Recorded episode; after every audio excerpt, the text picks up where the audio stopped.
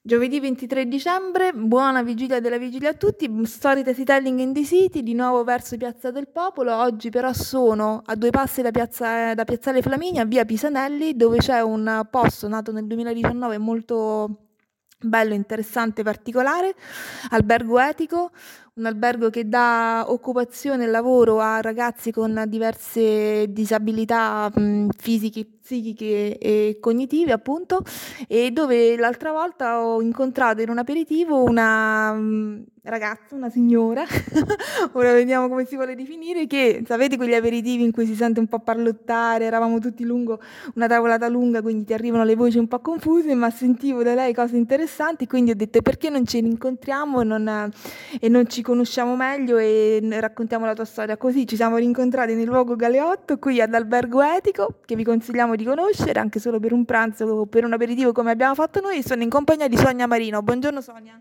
Salve. Ciao Sonia, piacere rincontrarti. Quando l'ho invitata per, appunto, per raccontarci la sua tesi è rimasta totalmente un po' stupita. Poi abbiamo anche scoperto, indagando un po' nella sua storia di studio, che proprio il giorno Galeotto, fu il 21 dicembre, quando l'ho invitata appunto a venire qui oggi. E così ripercorriamo un po' questo percorso di studio. Eh, Sonia è architetta architetta, poi diciamo anche ok, e, ehm, con una tesi in storia delle città. Ora ci racconta un po' e poi da lì è nato tutto un percorso professionale molto interessante, anche di passioni culturali che ora ci racconterà. Storia, una tesi sulla storia di Salerno, tu, Salerno è la tua città? Sì, sì, è la mia città e la tesi era sulle trasformazioni urbanistiche di Salerno dall'unità d'Italia fino alla Prima Guerra Mondiale, attraverso però la documentazione de, dell'archivio comunale che all'epoca era non era realmente costituito, ma era diciamo abbandonato. Mm-hmm. Quindi il, ehm, il, la cattedra diciamo, era storia delle città, la tesi l'avevi scelta tu, come era andato il rapporto con il relatore o relatrice? Ottimo, con la relatrice fu ottimo il rapporto. Era la prima volta che si indagava e... su Salerno? Beh, c'erano sicuramente Nella altre... Ehm, sì, perché si concentravano molto su Napoli, che io sappia, però non, oddio, non, non posso dire certo, che nessun certo, altro avesse... però le piacque subito, insomma, non, no, non ci fu nessun diciamo, ostacolo da parte della relatrice che accettò subito la, la proposta della tesi e poi vabbè, mm-hmm. andò avanti. Senti, una um, facoltà di architettura a Napoli perché a Salerno all'epoca non c'era, non quindi... c'è tuttora, credo. Ah, Penso che non ci sia tuttora, sì, no, ma eh, architettura a Napoli.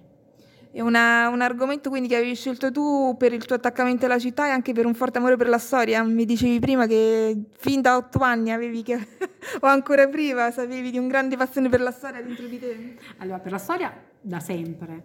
Eh, per uh, voler fare il percorso di studi, quindi architettura, sì, quando avevo otto anni credo di aver deciso più o meno, però per la storia tutti i tipi di storia, cioè da quella appunto come ti dicevo economica, politica, archi- dell'architettura, mm, quella mi piace da sempre. Chi ti raccontano storie? Eh, anche chi mi racconta storie, sì. cioè mi piace ascoltare storie, mi piace leggere le storie, mi piace soprattutto eh, col tempo sempre di più, come ti dicevo, capire mh, i luoghi attraverso il vissuto delle persone. Ecco. Mm-hmm. Mi raccontavi prima che ovviamente in quell'archivio così purtroppo abbandonato, eh, a, a, a, ripensarci oggi, no, c'erano tantissime storie personali dietro ogni documento, è questo che affascina degli archivi, no? Sì, eh, ero troppo giovane, un po' troppo inesperta, però me ne rendo conto, ecco, mm, ci, ho pensato nel momento in cui tu mi hai riportato indietro di insomma, qualche annetto, ecco, mettiamola così. E, ehm, che oggi a rivedere tutta quella documentazione mi rendo conto, cioè non, non, ho avuto il tempo di rivederla, però se dovessi rivederla, ecco, mi rendo conto che mi, ha, mi interesserebbe proprio di più capire eh, tutte le storie eh, del, delle persone che c'erano dietro quelle richieste e quei documenti. Perché volendo da, mm, da quelle carte si poteva capire, ecco. Storia morta di, che invece rappresenta tantissima vita vissuta in prima persona appunto da tutti noi richiedenti i vari documenti, esatto. da tutte le pratiche. Significa alla fine leggere quei documenti e, e poi vedere quelle, gli allegati che erano di una bellezza unica, però leggere quei documenti significava vedere anche capire anche le, le richieste delle, delle, persone e cercare un po' di comprendere qual era la loro vita, il lavoro che svolgevano, come andavano avanti, come, eh, cosa forse avrebbe comportato per loro l'accettazione o meno di quella richiesta al comune. E poi le, le piante, come vi dicevo, gli allegati erano bellissimi perché o erano acquerellati o alcune erano delle scenografie di una bellezza veramente unica. E tu stavi là sulle scale nell'archivio a raccogliere questi? Io, ah, eh, sì, cioè praticamente in realtà avvenne questo. Io andai a fare questa richiesta che volevo esaminare questo materiale. Era, ehm, era una direttrice del, di un ufficio, non mi ricordo più quale, mm. vi devo dire la verità, è passato troppo certo. tempo. Disse: Ma guarda, eh, noi abbiamo del materiale, ma è buttato, insomma, praticamente in un. Um, in una sala di, vabbè, di un edificio, tra l'altro neanche facilissimo da raggiungere. E vabbè, dico vabbè andiamoci. E mi buttarono letteralmente in una stanza quasi semibuia, piena zeppa di scaffali, a loro volta pieni zeppi di faldoni, tutti impolverati, non catalogati. E quindi mi dissero semplicemente, eccoli qua. Bene, oggi credo che la situazione, so che insomma è stato messo su adesso l'archivio e tutto, quindi la situazione è molto diversa, ma noi stiamo parlando di qualche annetto fa. E, um, il lavoro consistette praticamente nel portarsi uno scanner portatile e un computer portatile dell'epoca, tra l'altro, quindi anche un po' pesanti, vi devo dire la verità, e scansire tutto quel materiale che man mano trovavo per poi studiarmelo. Mamma mia, un lauraccio. Ti capisco bene perché ho fatto una simile cosa su Roma per, per la mia tesi, quindi anche l'archivio di Stato, ore e ore. eh, c'erano poi mm, mini film, mi pare, erano de, de, delle pellicole, c'erano anche delle tracce. Non, non, in quell'archivio, quello non, mm-hmm. non erano tutte, era un altro tipo di, diciamo, di documentazione. A proposito di film, se c'è all'ascolto qualche produttore o produttrice cinematografica, sicuramente viene fuori un film, perché già ti immaginavo in questa stanza con tutte queste storie che poi prendono vita. Fatta questa, tesi, fatta questa tesi, che so che è andata bene con soddisfazione, come proseguite il tuo percorso da architetta? Quale, quali prospettive volevi avere quale ti sei aperta? Ma in realtà proprio mentre stavo... Mm, eh, preparando la tesi io mi trasferì appunto su Roma, quindi eh, gli ultimi tempi furono una sorta di eh, passaggio continuo tra Roma, Salerno, Napoli, insomma per terminare appunto la tesi e dare il, la laurea.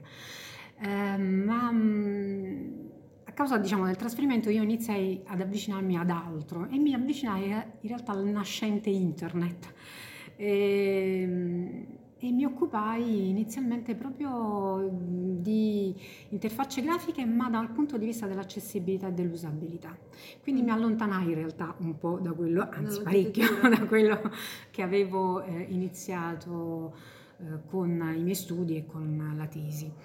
Eh, in realtà poi ci sono ritornata perché mh, da questo strano giro del, de, diciamo dell'informatica e del nascente web ehm, avendo io avuto interesse più per, la, per un indirizzo specifico, che era appunto l'accessibilità e l'usabilità dell'interfaccia, sono ritornata a tutto ciò che è anche eh, progettazione eh, accessibile eh, e soprattutto ergonomica. Perché poi mm. sono diventato un Eurerg certificato a Bruxelles e mi sono dedicata quindi soprattutto alla progettazione di tipo ergonomica e anche sostenibile, cioè centrata sulle esigenze psicofisiche dell'essere umano. In contesto lavorativo, in contesto... In tanti contesti, eh, quelli lavorativi che possono essere per esempio mh, la scuola dove eh, diciamo, ho iniziato anche proprio da, col, col master di, di, ergonomia ad analizzare gli, le, le, le strutture scolastiche, eh, ma poi siamo, mm, mm, sono passata anche alla, per esempio al comparto agricolo, ehm, a uffici, come possono essere però anche altri settori che non sono il, mm, l'ambiente fisico, non solo l'analisi ecco, della, dell'ambiente fisico, ma anche per esempio dei processi lavorativi, dell'organizzazione del lavoro, perché l'ergonomia si interessa anche di questo. Ehm, con, ricordo che c'è stato anche un um, progetto in cui abbiamo analizzato i conflitti territoriali con dei ricercatori della Sapienza eh, tra um, una zona della Spagna e invece un'area eh, qui in Italia eh, a causa di processi di gentrificazione e per la creazione invece in Italia di un inceneritore.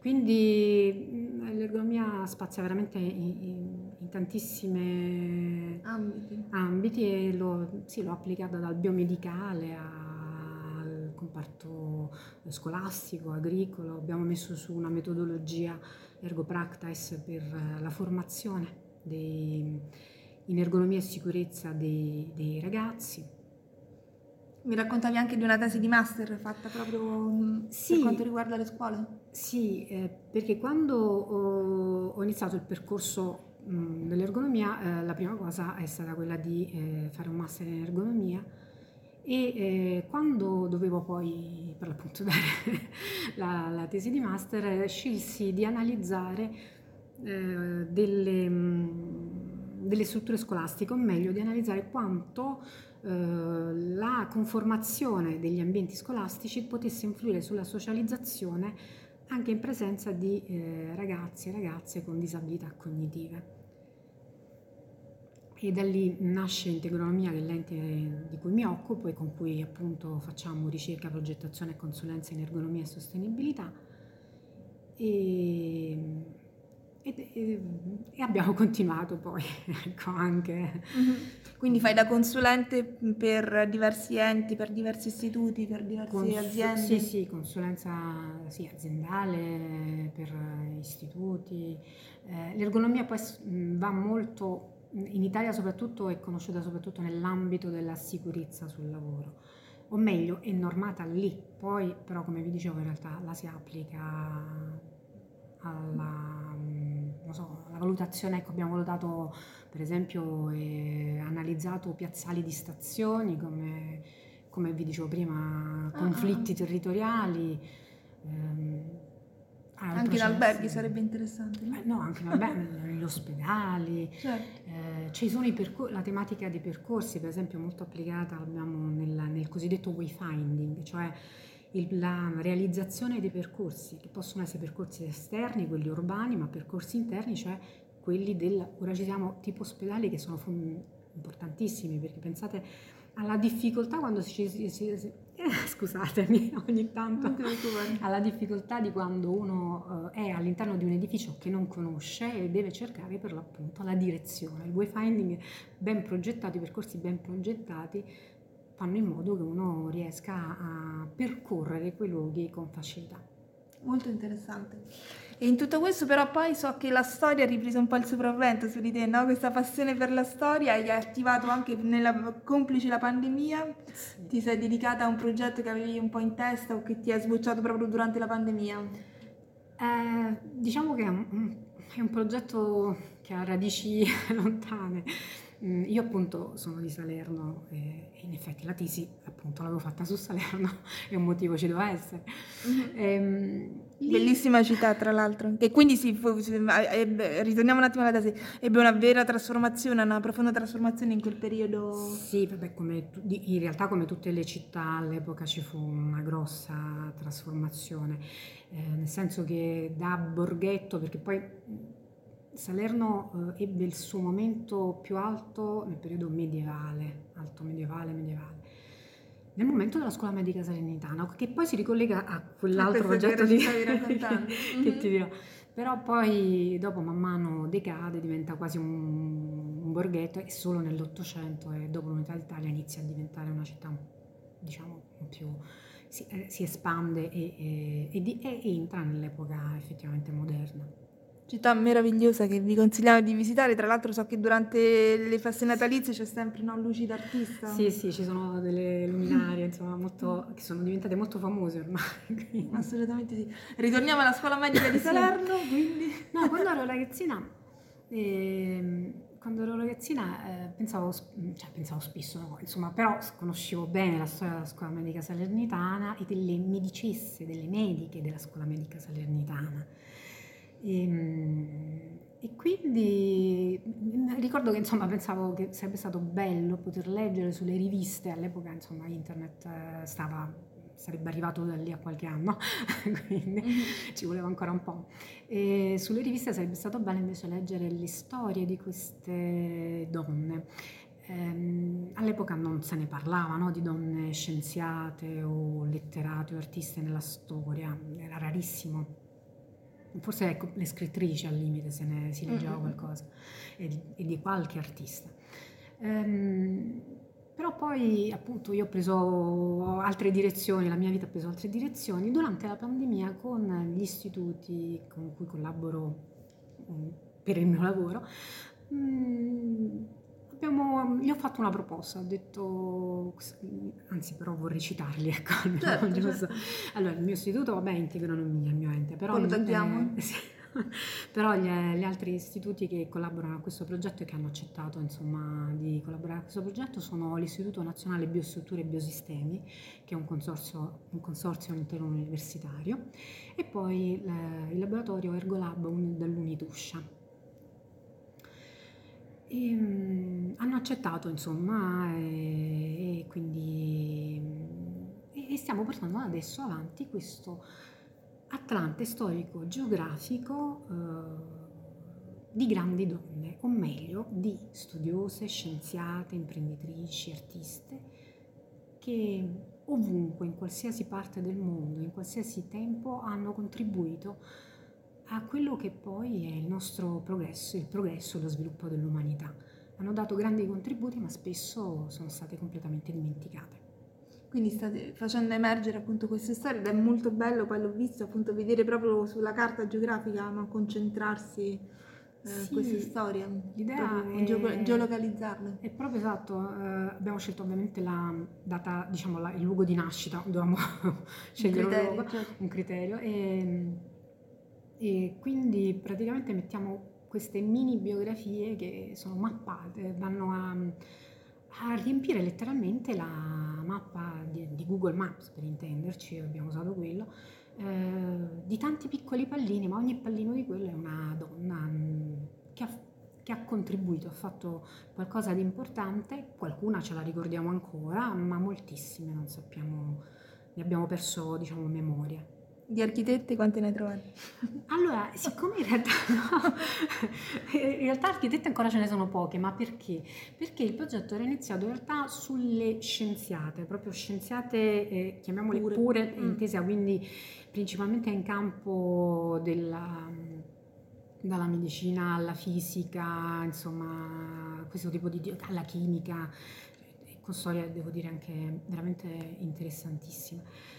E quindi lì di scienziate di, ce ne saranno quasi 300, credo ormai mappate, mentre lì eh, poi man mano abbiamo deciso di allargare e quindi c'è mm. anche eh, la um, architette ingegnere, ma ci stanno adesso anche iniziamo un po' alla volta, ma sono ancora pochine, artiste, scrittrici, le attiviste.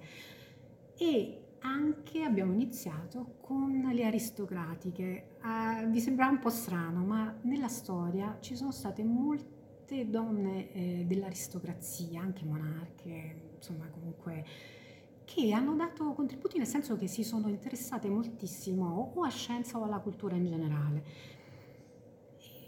ci è sembrato giusto, insomma, certo. un po' ricordarle, ecco. Mm-hmm anche facendo questo lavoro, questo progetto di Stesi dalle tesi, dove la maggior parte sono sia donne laureate che partecipano da protagoniste, sia donne che vengono a partecipare per scoprire nuove storie, nuovi saperi, nuove donne, e mi piace appunto mm, portare avanti comunque l'idea che stiamo veramente tanti, che l'importanza è darci appunto mm, la, la parola, la, il racconto, così come è stato sempre fatto per gli uomini Quindi quello che stiamo chiedendo in questi anni con tutte queste varie iniziative è quello proprio di avere una rappresentazione di tutto questo mare magnum di saperi femminili che muovono il mondo e che sono rimasti un po' troppo sommersi e che tuttora rimangono più sommersi.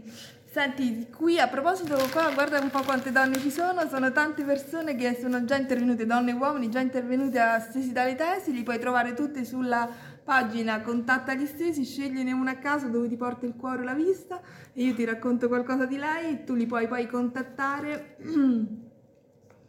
Allora, Maria Pina e Gidi.